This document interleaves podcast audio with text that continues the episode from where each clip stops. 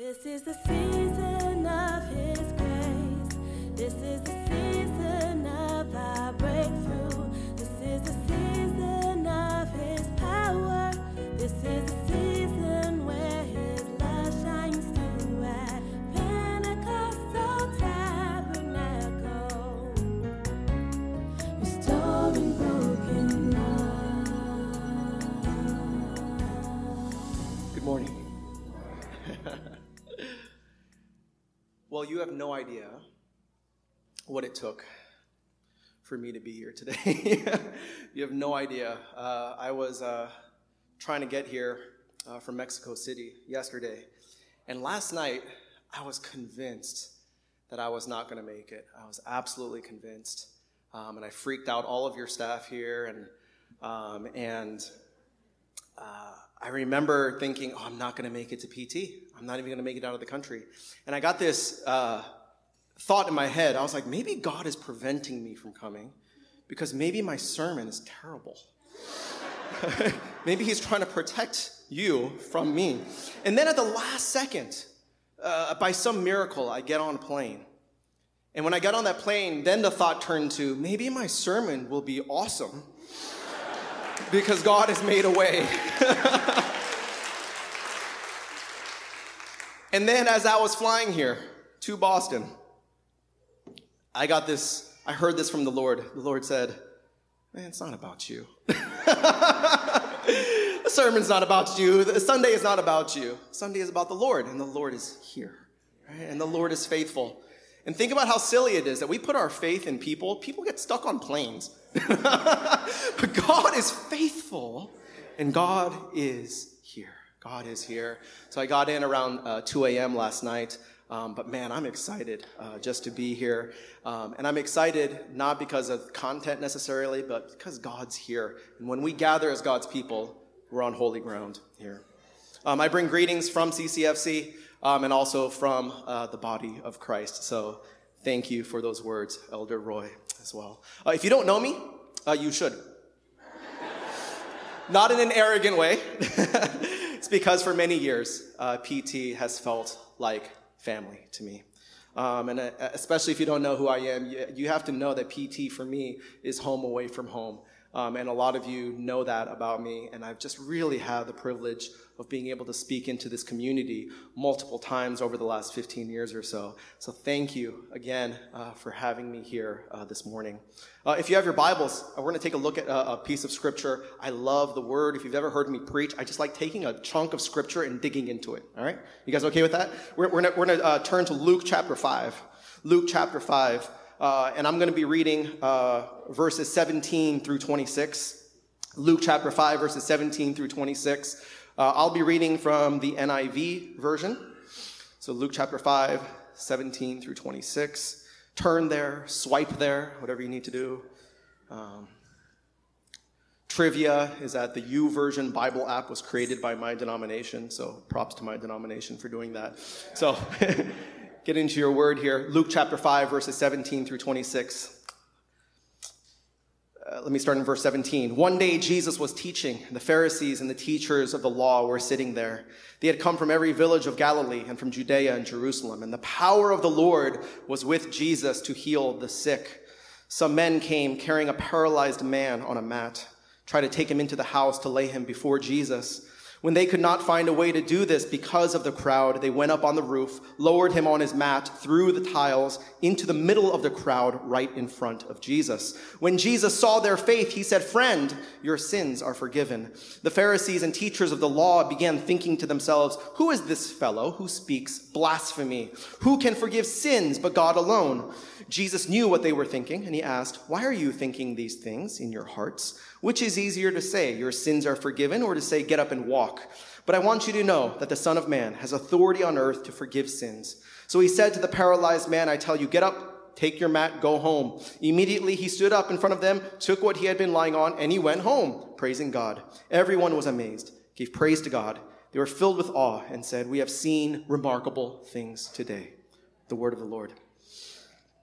This is one of my favorite stories. If you grew up in the church, this is not an unfamiliar story for you. It's a story of Jesus encountering a large group of people.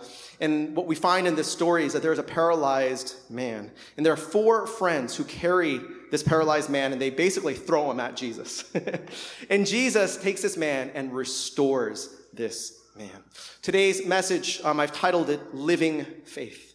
Living Faith, because, man, for a lot of reasons, but we live in a time and in a culture that's very dark, can feel very hopeless, can feel very overwhelming, not only on an individual level, but on a systemic level in this country and around the world. And what we need and what we've been given is a living faith, a lamp unto our feet that we can navigate this world with. Yeah.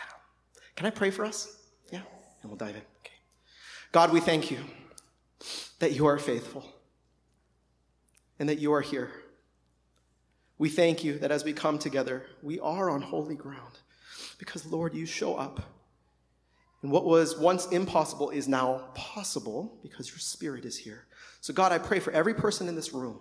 We pray that we would sense your Spirit begin to stir in us. I don't know where everybody's coming from, but, Lord, you do. And you welcome us exactly the way that we are, but you also want more from every single one of us. You want us to be molded and shaped into the person of Jesus. And so, Lord, we pray that even as we come into this place and we are accepted and loved, may we also hear the voice of Jesus calling us to more and to life. We pray, Lord, that as the word goes out, it would be a good seed, and it would be planted, it would go deep, and that seed would have a life of its own and really begin to bear fruit in our lives, both individually but also collectively, as Pentecostal Tabernacle and as the church. We thank you, Jesus, and we pray this in your name. Amen. Amen. All right, let's take this Luke chapter 5. Let's break it up a little bit. And let me read it again, okay? So Luke chapter 5, verse 17. Let me just read the first couple of verses. It says, one day Jesus was teaching. Pharisees and teachers of the law were sitting there. They had come from every village of Galilee, from Judea, Jerusalem. The power of the Lord was with Jesus to heal the sick. Some men came carrying a paralyzed man on a mat, tried to take him into the house to lay him before Jesus. Let's stop there. What we're thankful for is that this passage is attested to in 3 out of the 4 Gospels. And so what we know from other sort of areas of Scripture is that there were actually 4 friends. 4 friends who bring forth their paralyzed friend. And what we find here is that these 4 friends, they are good friends. Good friends. And what we also see here, and this is a separate sermon, is that you see a picture of community. This is what community looks like. It's a group of people who are walking together towards Jesus. Towards Jesus. And what we find here is that faith happens in the context of community. It happens in the context of community. We do not overcome things ourselves. We don't know. Do you guys know that? And when I think about especially the culture that we're in, we live in a very individualistic culture, right? And I'm not here to bash sort of Western individualism. There are some positive things to that. But the problem, one of the downfalls of Western individualism is that it has separated us from one another.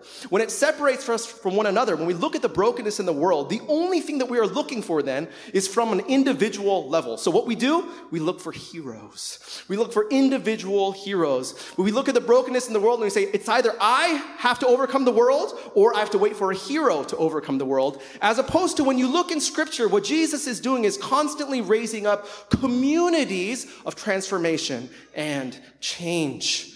This is the church, a community of transformation and change.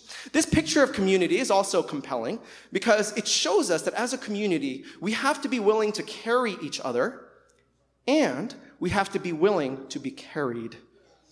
Carrying each other, hopefully that's obvious. But you also have to be willing to be carried, and that's more challenging.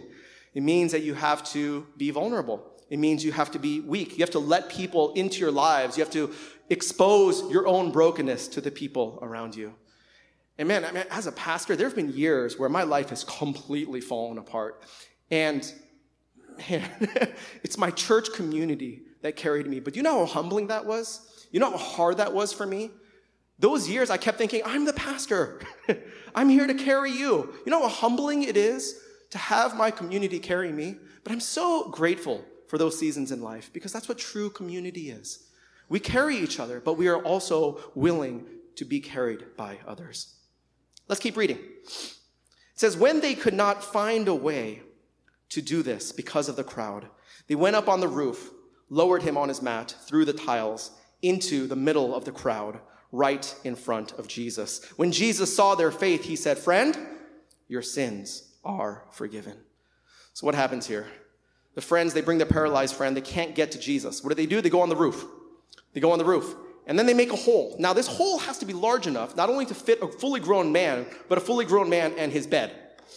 Right? So think about how big that hole is. And then that person on the bed comes down through the roof and lands right in front of Jesus. That's some engineering. That's some precision there. They get him right in front of Jesus. And Jesus looks at the paralyzed man and he says, friend, your sins are forgiven. What in the world? Why would that be the thing that Jesus says? Why would Jesus look at this person and say, your sins are forgiven? So there are two options here. Two options I'll give you. The first one is probably wrong, but it's entertaining, so I'm going to give it to you anyways. So the first option is this. This is the entertaining one. It revolves around the fact that this is quite possibly Jesus' home. It's not as obvious here, but the story, again, you find it in 3 out of the 4 Gospels. And in Mark chapter 2, we're told that Jesus comes home, and he's at home when this scenario unfolds. Right? So this isn't just anybody's home. This is Jesus' home, which raises a bunch of other questions. What's in Jesus' home? What kind of furniture does he have? Does he have a TV? So you have all these question marks about, like, how did Jesus furnish his home? But what this means is that if this is Jesus' home, these individuals, when they destroy that roof, they're not just destroying anybody's roof. They're destroying Jesus' roof. They're destroying Jesus' roof. So here's the theory, that Jesus is hanging out in his house, and they're destroying his roof. And when the paralyzed man comes before him, he looks at the paralyzed man, he looks at the new hole in his ceiling, he looks at the man, looks at the new hole in his ceiling, and he goes, I forgive you. He goes, I'm a carpenter anyways. Now, the second option here, that's way more plausible, is that it's obvious that this man needs physical healing. It's obvious. But Jesus' healing for this man and for all of us goes far deeper. And here's the question. Jesus is saying, yes, I can heal you, but then what? But then what? How many times have you thought, man, if I just had this one thing, my whole life would line up. If I just got that one job, that one relationship, this one situation, this one promotion, that one house, if I just got that one thing, my whole life would line up. And then, miraculously, you get that one thing, and your life is the same. And you're like, wow, my whole life was supposed to change. But now I have this new job, and I don't like it. How many times have we done this? It's like a carrot on a stick. We're always like, we need that one more thing. And we think our entire lives will line up, but our life is the same. And we wonder what is next. And this is where it's important for us to know that we don't know what we want. And it explains oftentimes why it appears that Jesus does not answer our prayers, because God knows what we need and gives us what we need as a good father. And by the way, thank God for unanswered prayers. If God answered every prayer that I prayed, my life would be really weird right now. I'd be married to some pretty interesting people. You know, I mean, thank God that God doesn't answer every possible prayer, because we don't know what we need. Thank God that when we come before God, the Holy Spirit interprets our prayers and gives us what we need. And so what we see here in some form is kind of an unanswered prayer, because what we see is that it's obvious to everybody what this man needs. He's paralyzed.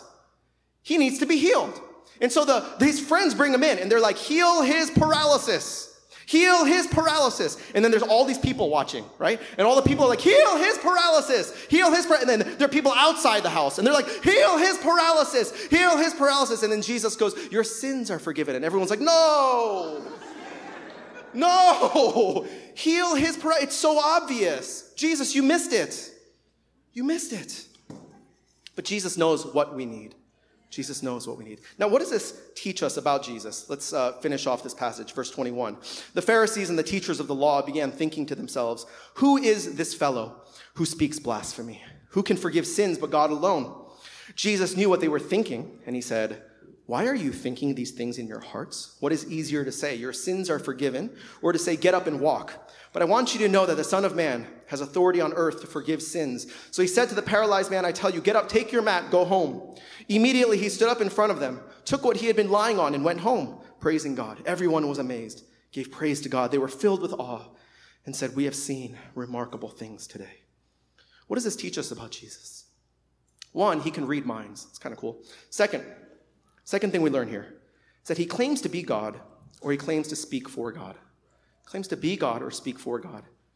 You see, you can only forgive someone if you're the one who's been offended. If you're the one who's been offended. I can't hit one person and have another person say, I forgive you.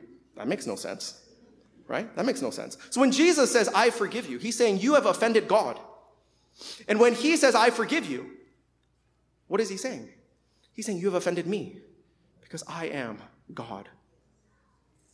He claims to be divine here in this situation. And the final thing we learn about Jesus here is that he is a healer, restoring broken lives. Does that sound familiar? And Jesus here says, man, it's impossible to prove that I can forgive sins because you can't see it with your eyes. You can't test it in a lab. So to prove that I am who I say I am, I will give you something that you can witness with your senses. I will give you a sign that you can actually see with your eyes. And so to show that I have authority on earth and in heaven, I will heal this man. And it will be evidence that Jesus is who he says he is. See, only Jesus can do this. Only Jesus can give life in this way. What I want us to pay attention to is that this entire story is catalyzed by the faith of these friends. It's by the faith of these friends. The friends of the paralytic and the paralytic himself, we believe. They believe, and they believe Jesus is who he says he is. And what we find here in the story, it's a beautiful example of faith, a beautiful example of living faith. See, Jesus says, when Jesus saw their faith, he said, friend, your sins are forgiven. So let's talk about faith. Let's talk about faith. Let's talk about living faith. Nice three-point sermon. One, living faith is active.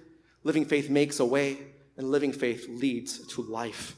It's active, makes a way, and leads to life. First, living faith is active. Active. When you talk about faith, the go-to passage is Hebrews 11. I'm not going to read the whole thing, but let me give you some snippets from Hebrews 11. Hebrews 11 verse 1 says, now faith is confidence in what we hope for, assurance about what we do not see.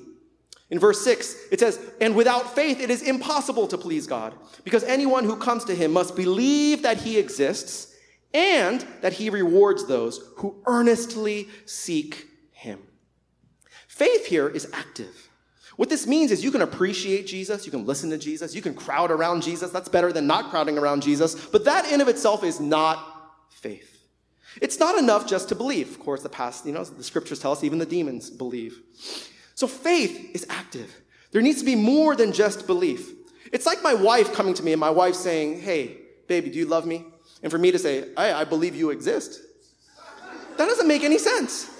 There needs to be action there. And I do a lot of premarital counseling in my church. And what we tell people is love is not just a word, it's an action. And because of that, we say things like, don't just think it, say it, right? Don't just think like, man, my wife looks beautiful. Don't just think it, say it. And don't just say it, do it. And so the same way, when it comes to our relationship with God, our faith has to be active. It needs to be put into practice. It's not enough to simply have head knowledge and believe. So, living faith is active. Second, living faith makes a way. Living faith makes a way. Let me put it this way. If I told you right now that there's $1 billion hidden in this building, you would not say, I believe that, and then walk out that door and go home. What would you do? You'd be like, man, I'm breaking into this place. Tonight, you're going to be looking at the windows. You're going to be like, you will tear this place up. You know, some of you will turn on each other. Some of you will, you'll do whatever it takes. If I told you there was $1 billion hidden in this building, you cannot simply believe that and walk away. You would do something. And no matter what limitations you had, I don't care if you're like, I'm not very creative. You would get very creative. Your creative side would completely come out in this moment. You see, Jesus says, man, you can't believe that I am who I say I am and not earnestly seek me. And not just seek him, but seek him urgently and desperately.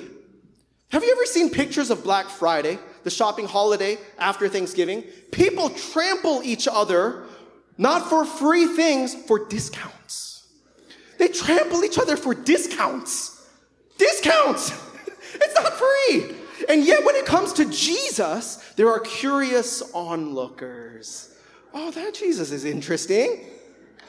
That Jesus is interesting. I'm just going to go home. And this is why Jesus loves these stories, because this is what faith looks like. There are other stories like this in the Bible, right? There's a story of Jesus walking through a crowd, and there's a woman.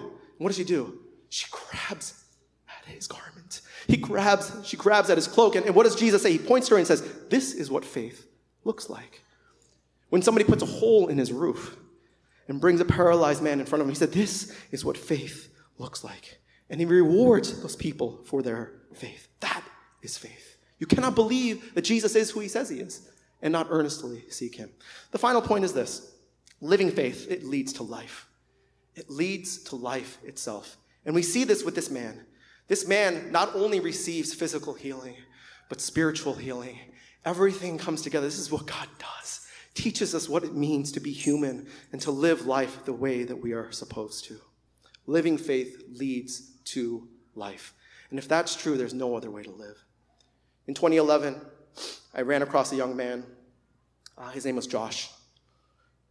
And he was at Harvard. He was a senior there. And he was set to graduate in a couple months. And his story is that when he first came to Cambridge, he was very active in his church in Cambridge. He was on the worship team. He played piano every week.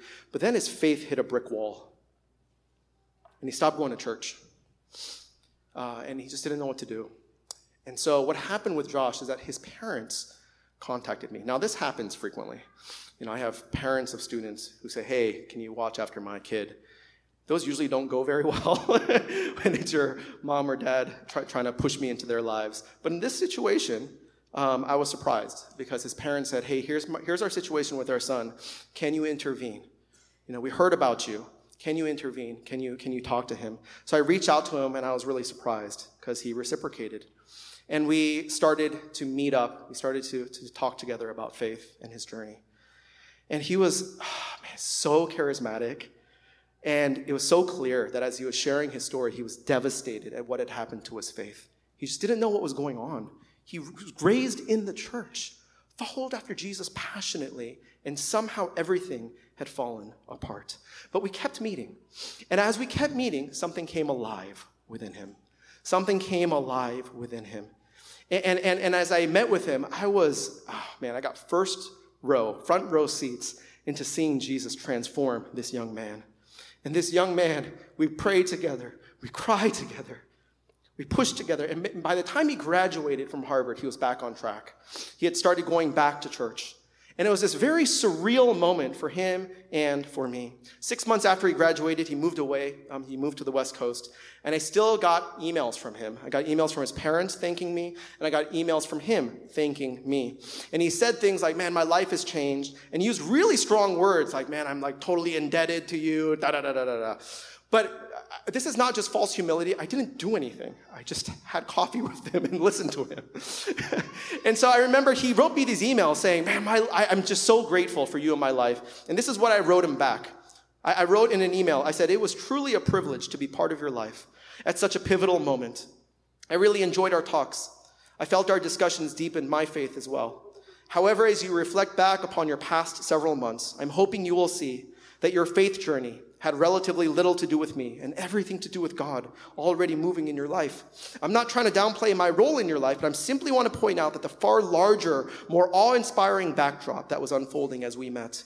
Part of why I loved meeting with you was because I felt like I got front row seats to God's presence in your life. I guess what I'm trying to say is that God was with you before we met, and God is certainly with you now. God is good, and God has been good to you, Josh.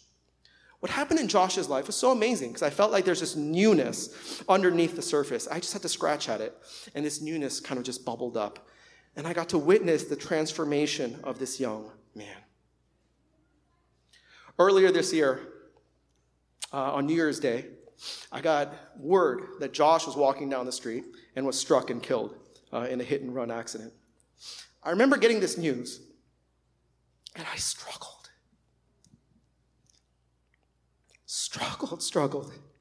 Not only because of who Josh was Because in my moments of honesty before the Lord, in that moment, I was like, God, what was the point? I was like,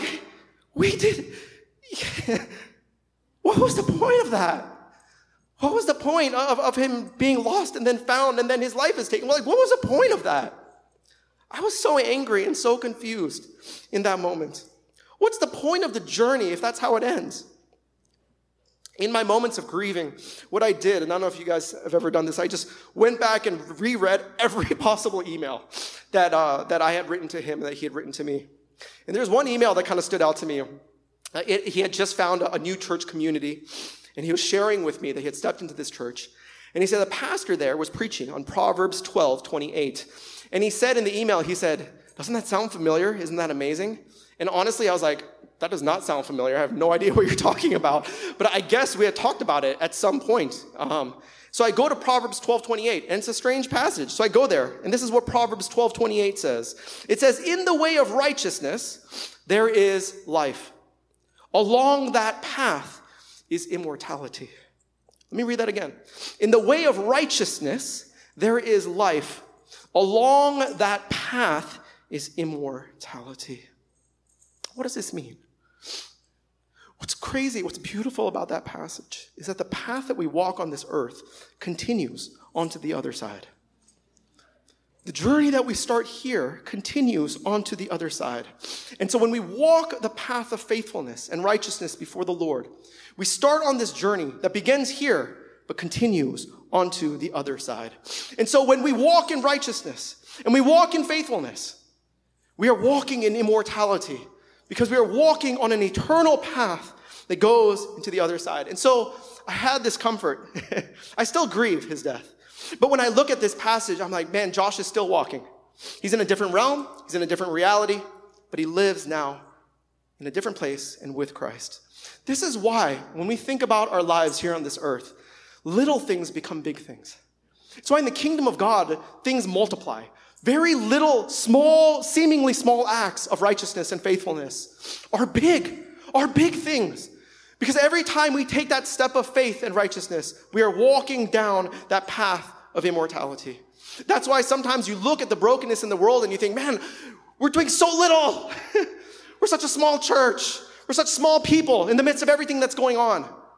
But man, every little thing that we do, everything that we think is little, walks and goes down this path of immortality. This is the way that we are called to live, and it is the only way that we are called to live, is to walk this path of righteousness. It is the way that we are called to live. I'll leave you with this story. This last week, I was working in some urban slums in Mexico City. And some amazing stories that came out from those slums. But I ran into one of the people who grew up in the slums and has witnessed the changes that have happened in his community because a group of Christians came into his community, introduced them to Jesus, brought them clean water, brought them shelter, brought them dignity. And so I ran into one of these people, and he comes to me. And it's all in Spanish, so who knows if I got this all correct. But he comes to me, and he says, I grew up in this community. Nothing ever changes. Nothing ever changes. Corruption is just a way of life. It's just how the world is. But ever since Jesus came into our community and we started to pray together, in the last 3 years, everything has changed. Everything has changed. And this is what got me. He says, I'm poor. All my people are poor. He said, being poor isn't terrible. But he said, being poor with no hope is devastating. He said, I thank God that he has given us hope.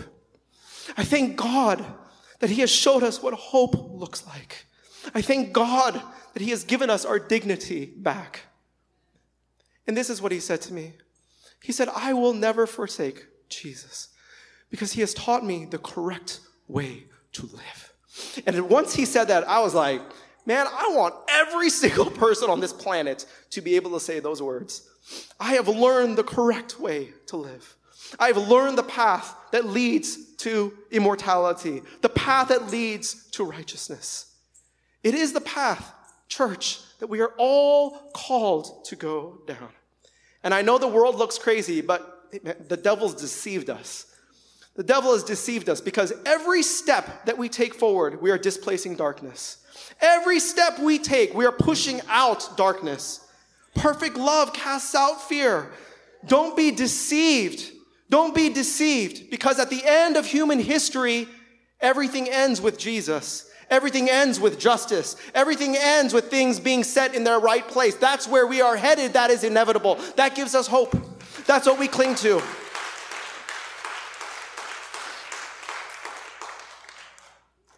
Do we believe that Jesus is who he says he is?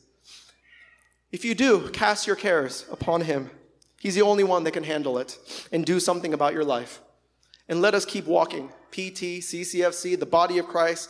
Let's walk with a faith that is active, that makes a way, that's creative, and that leads to life itself. Let us pray. God, we thank you that when you call us into this world, you equip us. You give us everything that we need to be faithful in this world. And we thank you, Lord God, that you call us into communities of transformation and change. We are stronger together. We are stronger united. We are stronger when we publicly declare that Jesus is Lord, and we do it together as the body of Christ. So, Lord, have mercy on us. Forgive us for the ways that we bow down to silly things. And instead, Lord, as we gather in this place, may we recognize there's really only one way that we are called to live, is to live faithfully, to live with hope, and to cling to this person, Jesus. And for many of us, we won't get to the promised land. But the point is that we are journeying with Jesus. We are with our lover. And as long as we are with Jesus, it's not necessarily about the end result. It's about being with the one who created us and loves us and pursues us. So, Jesus, help us as the church to cling to you, to lament things in this world, to confess the brokenness in this world and in our lives, but in the end, to look to you, to your cross, the work and person of Jesus Christ, who broke into this world, pierced through the veil, changed our lives in a way that only you could do. Thank you, Lord Jesus. We pray this in your name. Amen.